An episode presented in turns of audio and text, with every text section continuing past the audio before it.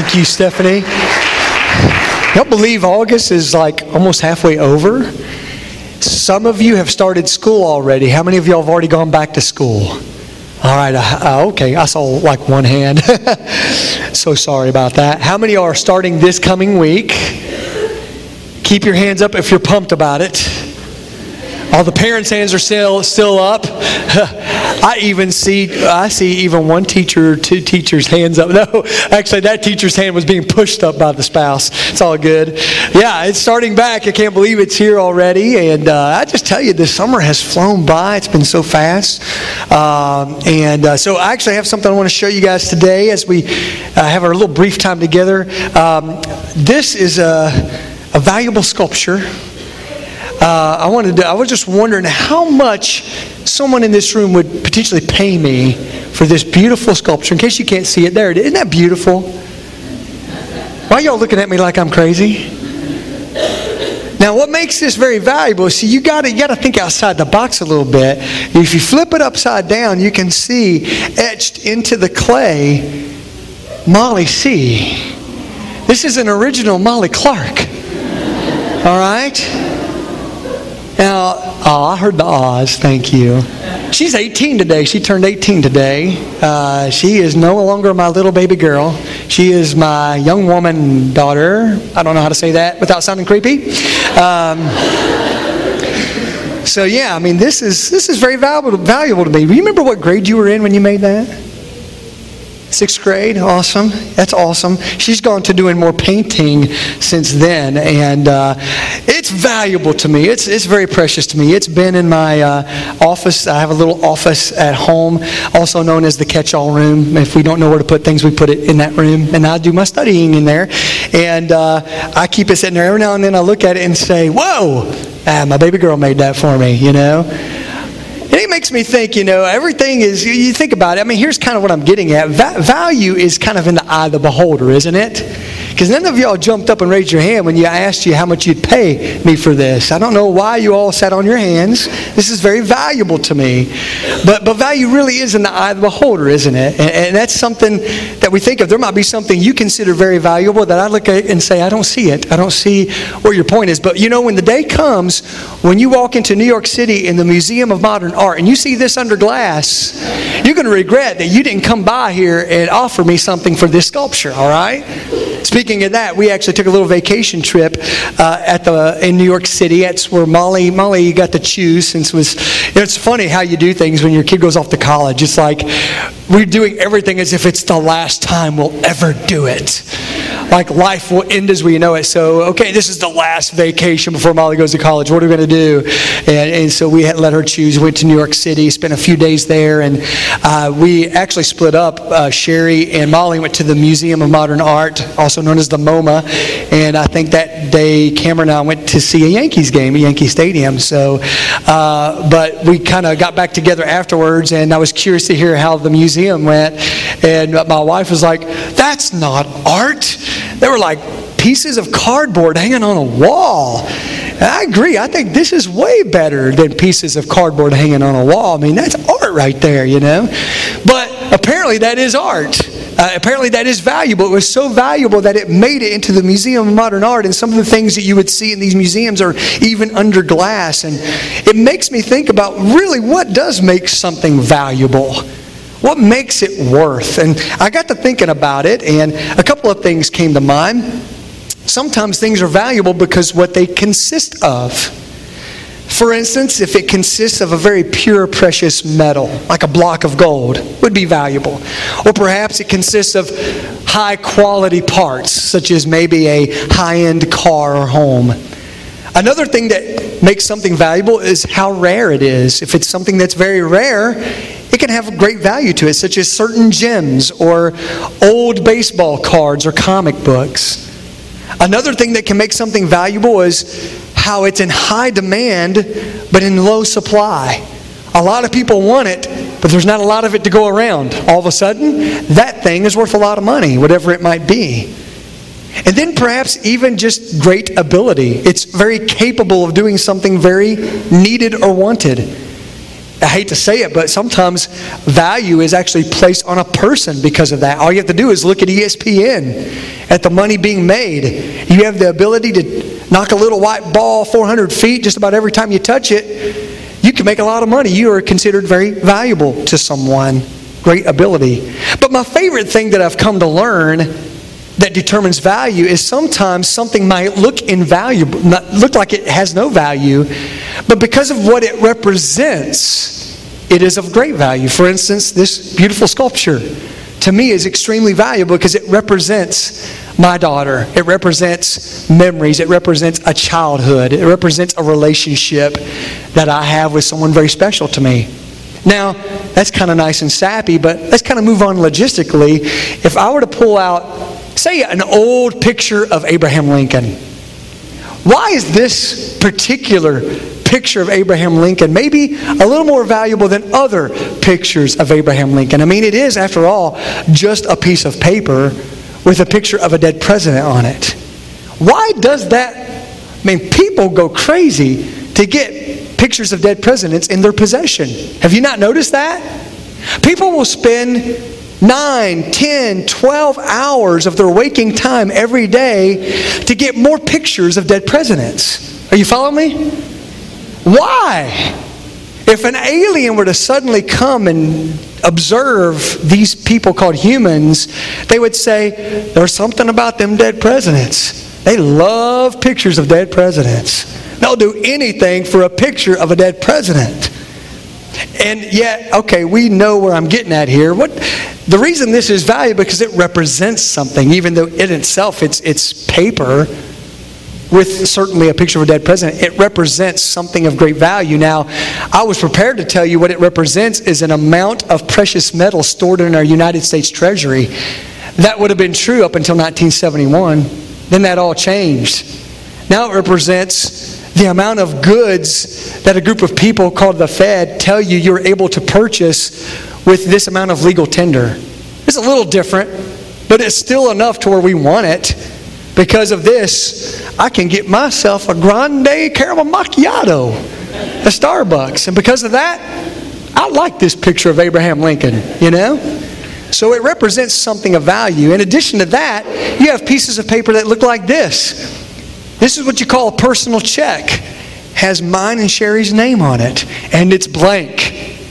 Depending on the day of the month, this may be of great value or it may be worthless.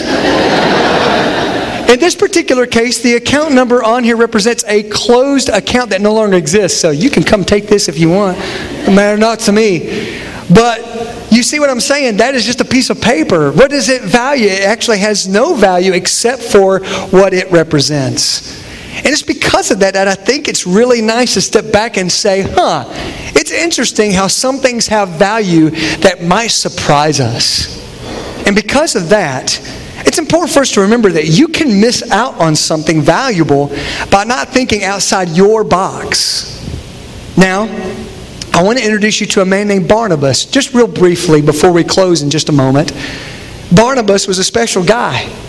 I believe he had a God given ability to see the value in things that most people couldn't see. But in order to understand how he was able to do that and how he did that, we must first understand the backstory of a man named Saul, who eventually became known as the Apostle Paul.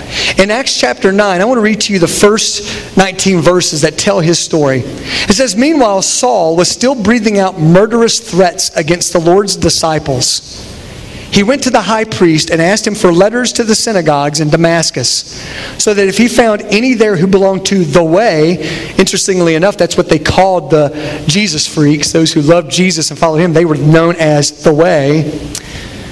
If he found any there who belonged to the way, whether men or women, he might take them as prisoners to Jerusalem. As Saul neared Damascus on his journey, suddenly a light from heaven flashed around him. He fell to the ground and heard a voice say to him, Saul, Saul, why do you persecute me?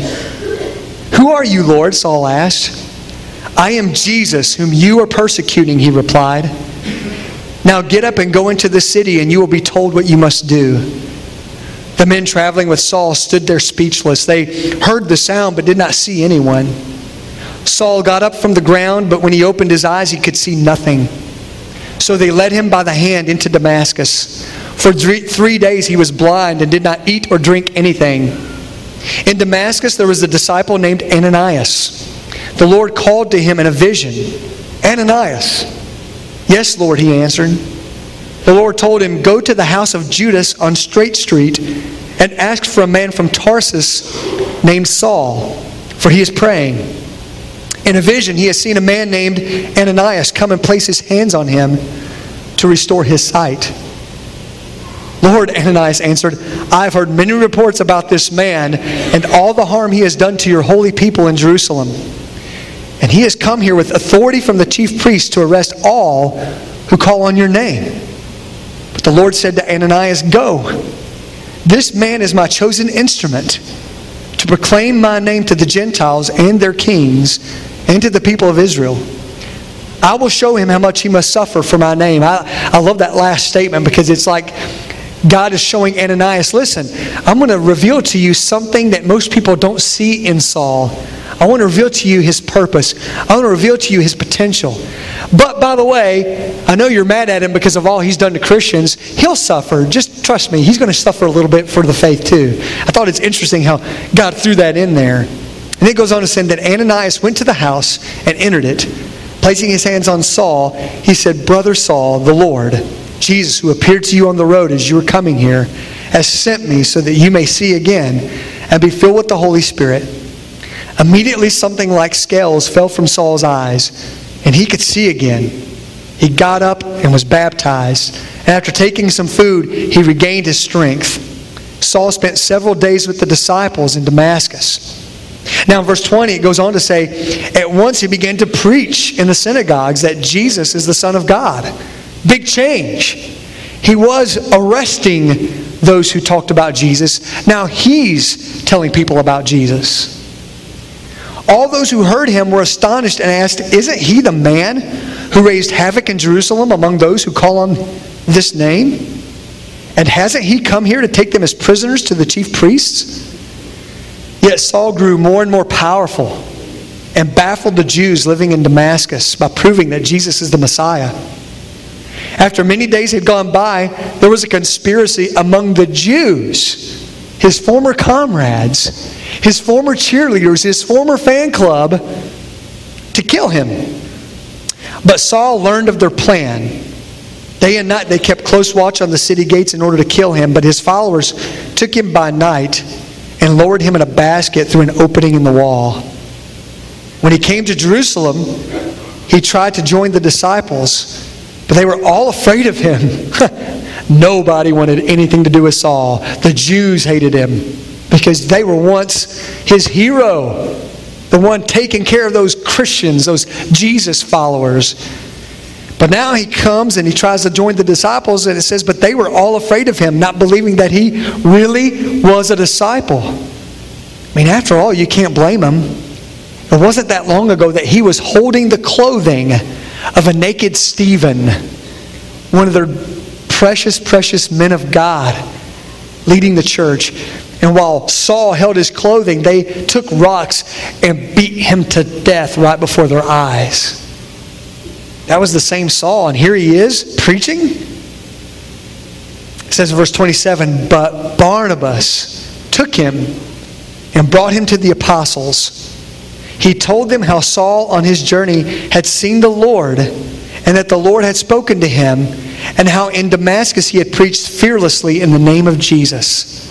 So Saul stayed with them and moved about freely in Jerusalem, speaking boldly in the name of the Lord. You know what Barnabas did that we need to do, friends? We need to determine to see everything through the eyes of God. Because that's exactly what Barnabas did. He looked at Saul and all of his past and all that he had done and his entire reputation, and he saw something different. Where everybody else around him were looking at Saul, and all they could think of was all that he had done wrong, all that he had done that was horrible, anger that they felt towards him, the revenge they wanted to take against him. That's what they saw. But Barnabas saw Saul through the eyes of grace the eyes of forgiveness, the eyes of mercy, the eyes of the love of Jesus, the eyes of God Himself. Now, it's not easy to do. I'm not saying it's easy to do. I'm just saying we don't ever think to stop and do it. We just kind of go by our gut every time. We go by our immediate reaction and we take our immediate reaction as gospel. But what if every time we are in a situation, maybe a storm in our life, maybe a person that's difficult, maybe a circumstance that's unusual, what if in that moment, rather than reacting with our natural feelings, we actually stop for one moment and say, God, how do you see this? How do you view this person? How do you view my storm that I'm in right now? How do you view my circumstance? What if we were to stop and begin to look at our spouse through the eyes of God, our children through the eyes of God, our parents through the eyes of God, our school campus through the eyes of God, our neighborhood through the eyes of God, this city through the eyes of God, this church, everything about life around us through His very eyes? How would that change things? Here's what I know. Thanks to Barnabas, something happened that was amazing. Because Barnabas believed in Saul, this man named Saul eventually became the Apostle Paul. God used him to write 13 out of the 27 books of the New Testament. God used him to start church after church in city after city throughout Europe and Asia. Because Barnabas saw the value in Saul, the gospel of Jesus Christ came to those who were lost without him. That's amazing. And it was all because he was able to see what God wanted them to see. And friends, when we see what God wants us to see, we can do what God wants us to do. Sometimes we don't do what God wants us to do because we haven't seen what he wants us to see yet. We need our eyes opened. Like Saul, we need the scales to fall from our eyes and begin to look at things differently than we've ever seen them before. And that wasn't the end of Saul's story. Actually, what was interesting, I didn't keep reading in Acts chapter 9, but what happened was as Saul continued to roam around in Jerusalem, and because of Barnabas being by him, everybody was okay with him. But eventually, the Hellenistic Jews, the Greek Jews, still tried to kill him. And they said, Listen, we're just going to take Saul, put him back in Tarsus, where his hometown is, and hide him there. And that's what they did. He went back to his hometown and they just stuck him there. We don't know how much time passed, but we find him showing up again in Acts chapter 11. And what happened was the gospel of Jesus Christ was spreading to places it had never been before, places where paganism was rampant places where the culture was very Greco Roman. A lot of people were living just to please themselves. They had never been taught about God at all. So the people in Jerusalem were sort of struggling like, could the movement of God actually go that far? They heard about this place called Antioch where people were turning to Jesus Christ. So the Jerusalem Council, the kind of the Jedi Council of Christianity, got together and they decided, let's send Barnabas to go check it out. So Barnabas goes to Antioch to check it out, and they, he saw that the movement of God was real that people were turning to Jesus and their lives were changing. He was able to see all that. And once he saw all that, what did Barnabas do? Well, in Acts 11, verse 25, it says, Then Barnabas went to Tarsus to look for Saul. Why? Because he remembered what God showed him. He remembered that God showed him the value in Saul. That Saul wasn't just some guy who had a bad past. He was a man that had a calling to reach the Gentiles, the non Jewish people, for Jesus. So who did he go get? Who are you going to call? Go call Saul. he went and called Saul. It says in verse 25, then Barnabas went to Tarsus to look for Saul, and when he found him, he brought him to Antioch. So for a whole year, Barnabas and Saul met with the church and taught great numbers of people. The disciples were called Christians first at Antioch.